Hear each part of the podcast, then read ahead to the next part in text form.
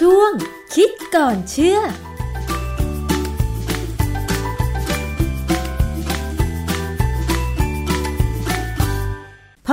งคิดก่อนเชื่อกับดร.แก้วกังสดาลอำไพนักพิษวิทยาและดิฉันชนาธิไพพงษ์เช่นเคยนะคะ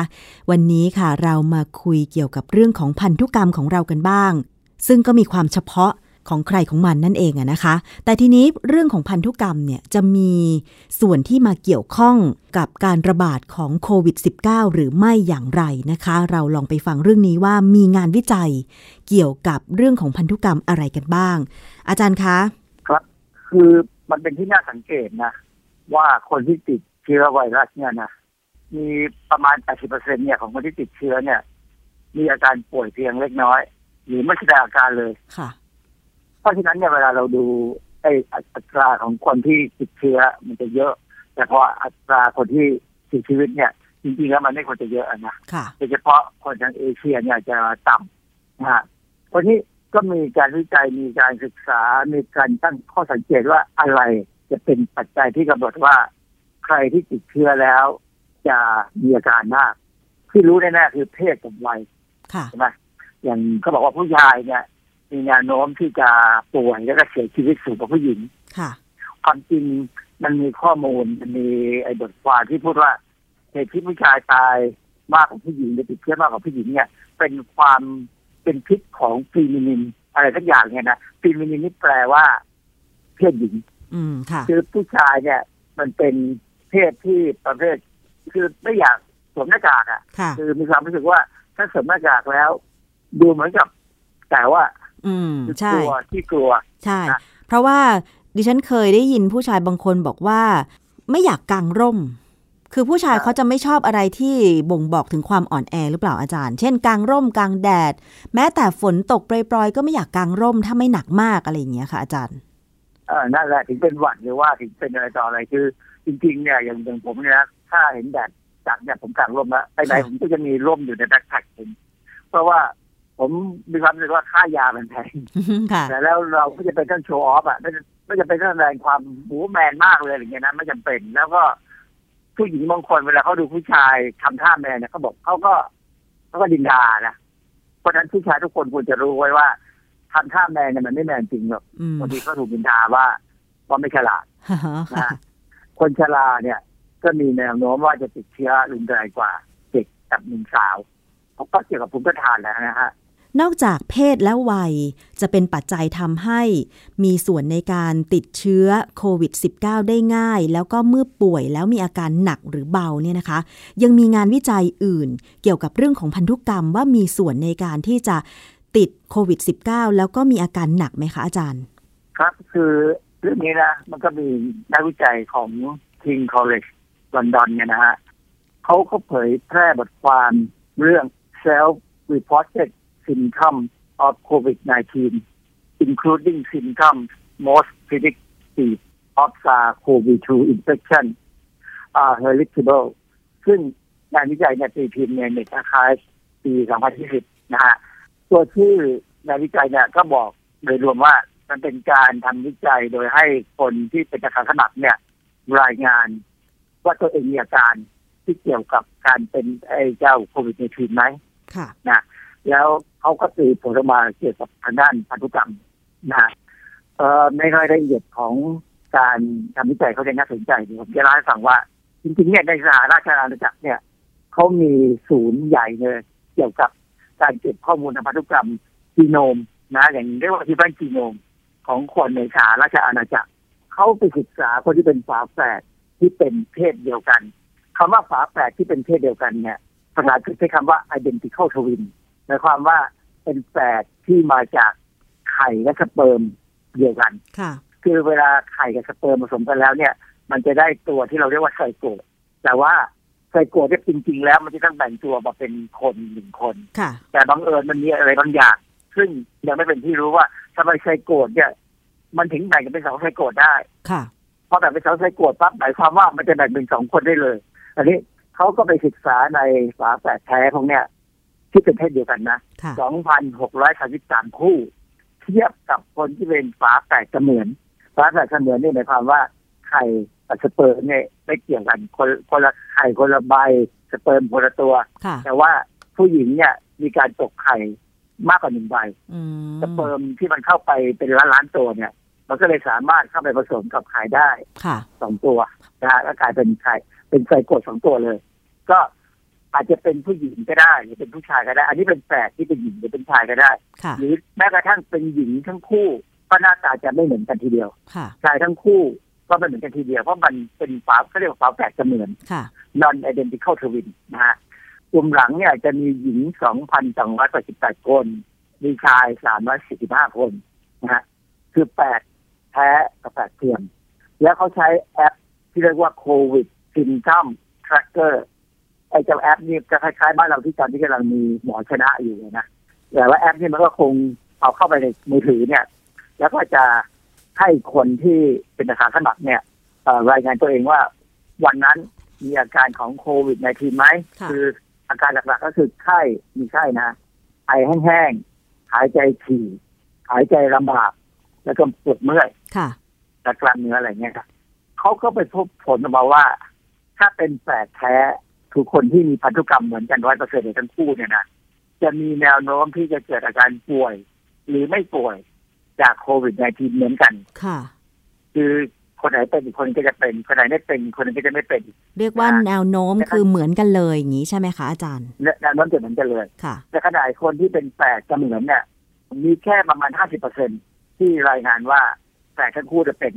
อีก ห้าสิบเปอร์เซ็นต์ จะไม่เป็นค่ะมันก็ต้องสรุปว่าพันธุกรรมนี่แหละน่าจะเป็นตัวที่แสดงความแตกต่างแล้วพอดีผมไปเจอรายงานข่าวอันนึงออนไลน์ของหรือที่อังกฤษเนี่ยก็ยกตัวอย่างเขามีตัวอย่างให้ดูก็บอกว่ามีแฝดชาวอังกฤษชื่อเคที่จะเป็นมาดามสกุลเดวิสสองคนที่เสียชีวิตเพราะโควิดสิบเก้า ในเวลาห่างกันไม่กี่ชั่วโมงอ๋อค่ะอาจารย์เขามีรายงานไหมตามข่าวว่าเคที่กับเอมม่าซึ่งเป็นฝาแฝดเหมือนกันเนี่ยนะคะที่เสียชีวิตไล่เลี่ยกันเขาติดโควิดสิบเก้า เนี่ยในเวลาไล่เลี่ยกันไหมคะอันนี้ผมอ่านแล้วมันก็คงประมาณนั้นนะฮะเขาก็พูดเป็นประมาณนั้นคือเขาคงอยู่ใกล้กันด้วยนะเพราะเป็นแฝดแฝดแท้นะซึ่งพวกแฝดแท้มันจะอยู่ใกล้กันอยู่ทำอะไรด้วยกันเนี่ยนะแต่ที่ประเด็นคือว่าความยากง่ายในการติดเชื้อเนี่ยมันเท่ากันเพราะฉะนั้นอังกฤษนี่เป็นประเทศที่ติดเชื้อเยอะมากนะเพราะว่าเขาแรกๆเนี่ยเขาไม่ยอมใส่หน้ากากใช่ไหมอันที่สำคัญคือเราเคยพูดถึงเรื่องว่าประเทศเนี่ยเป็นประเทศที่พัฒนาแล้วเขาเลยไม่ฉีด บี ซี จี เพราะฉะนั้นระบบภูมิต้านทานแบบต้านทานแบบที่นี่ภูมิต้านทานที่มันต้านทานทั่วไปเนี่ยพวกนี้จะไม่ค่อยมีการที่เขาดูผลการศึกษาแล้วเขาก็ยังมีข้อมูลรายละเอียดอีกนิดนึงว่าถ้าเป็นอิทธิพลจากพันธุกรรมเนี่ยอาการมีไข้ท้องเสียเพ้อและสับสนหรือสูญเสียการรับกลิ่นรสเนี่ยมันจะมีอาการของออกมาสามารถจะดูได้ว่าน่าจะเป็นจากพันธุกรรมแต่ถ้าเป็นอาการอื่นอาจจะไม่เกี่ยวกับปัจจัยทางพันธุกรรมก็ได้เช่นอาการไอเสียงแห้งเจ็บหน้าอกปวดท้องเบื่ออาหารอันนี้มันไม่ชัดเจนว่ามาจากพันธุกรรมไหมแต่อย่างไรก็ตามเนี่ยมันก็ผลงานวิจัยเขาเนี่ยมันก็ออกมาบอกว่าพันธุกรรมเนี่ยน่าจะเป็นตัวกำหนดความยากง่ายในการติดเชื้อนะฮะแต่อันนี้ยังไม่ชัดอันนี้มันก็แค่ดูดูคร่าวๆของข้อมูลทางพันธุกรรมแต่มีงานวิจัยอันหนึ่งที่ผมว่ามันน่าสนใจมากเลยคือเป็นงานวิจัยของนักวิจัยกลุ่มหนึ่งที่เขาชี้ว่าหน่วยพันธุกรรมหรือยีนที่ควบคุมการผลิตโปรตีน Human Leukocyte Antigen ที่ย่อที่เราใช้ทางวิทยาศาสตร์เนี่ยเราจะเรียกว่า เอช แอล เอ นะ เอช แอล เอ เนี่ยมันเป็นตัวช่วยทำให้เซลล์ที่เป็นเซลล์ภูมิคุ้มกันเนี่ยพวกเม็ดเลือดขาวเนี่ยมองเห็นว่าเซลล์ที่อยู่ในเลือดเนี่ยไม่ใช่เซลล์ของร่างกายเป็นเซลล์แปลกปลอมเพราะฉะนั้น เอช แอล เอ นี่สำคัญมากในการเรื่องเกี่ยวกับความปลอดภัยของของมนุษย์การวิจัยเนี่ยเป็นของทีมนักวิจัยจาก Regeneron Health and Science University เขาตีพิมพ์บทความชื่อ Human Leukocyte Antigen Susceptibility Map for ซาร์ส โค วี ทู ในวารสาร Journal of Biology คือตัวที่งานวิจัยเนี่ยก็พูดเกี่ยวกับว่าไอ้เจ้า Human Leukocyte Antigen เนี่ยซึ่งมันจะเป็นโปรตีนซึ่งปรากฏอยู่บนผิวของเม็ดเลือดขาวค่ะไอ้ตัวเนี้ยจะเป็นตัวที่ไวไม่ไวในการที่จะไปจับกับไอ้เจ้าไวรัสโควิดสิบเก้า เนี่ยนะค่ะเอ่อเค้า ศึกษาเขา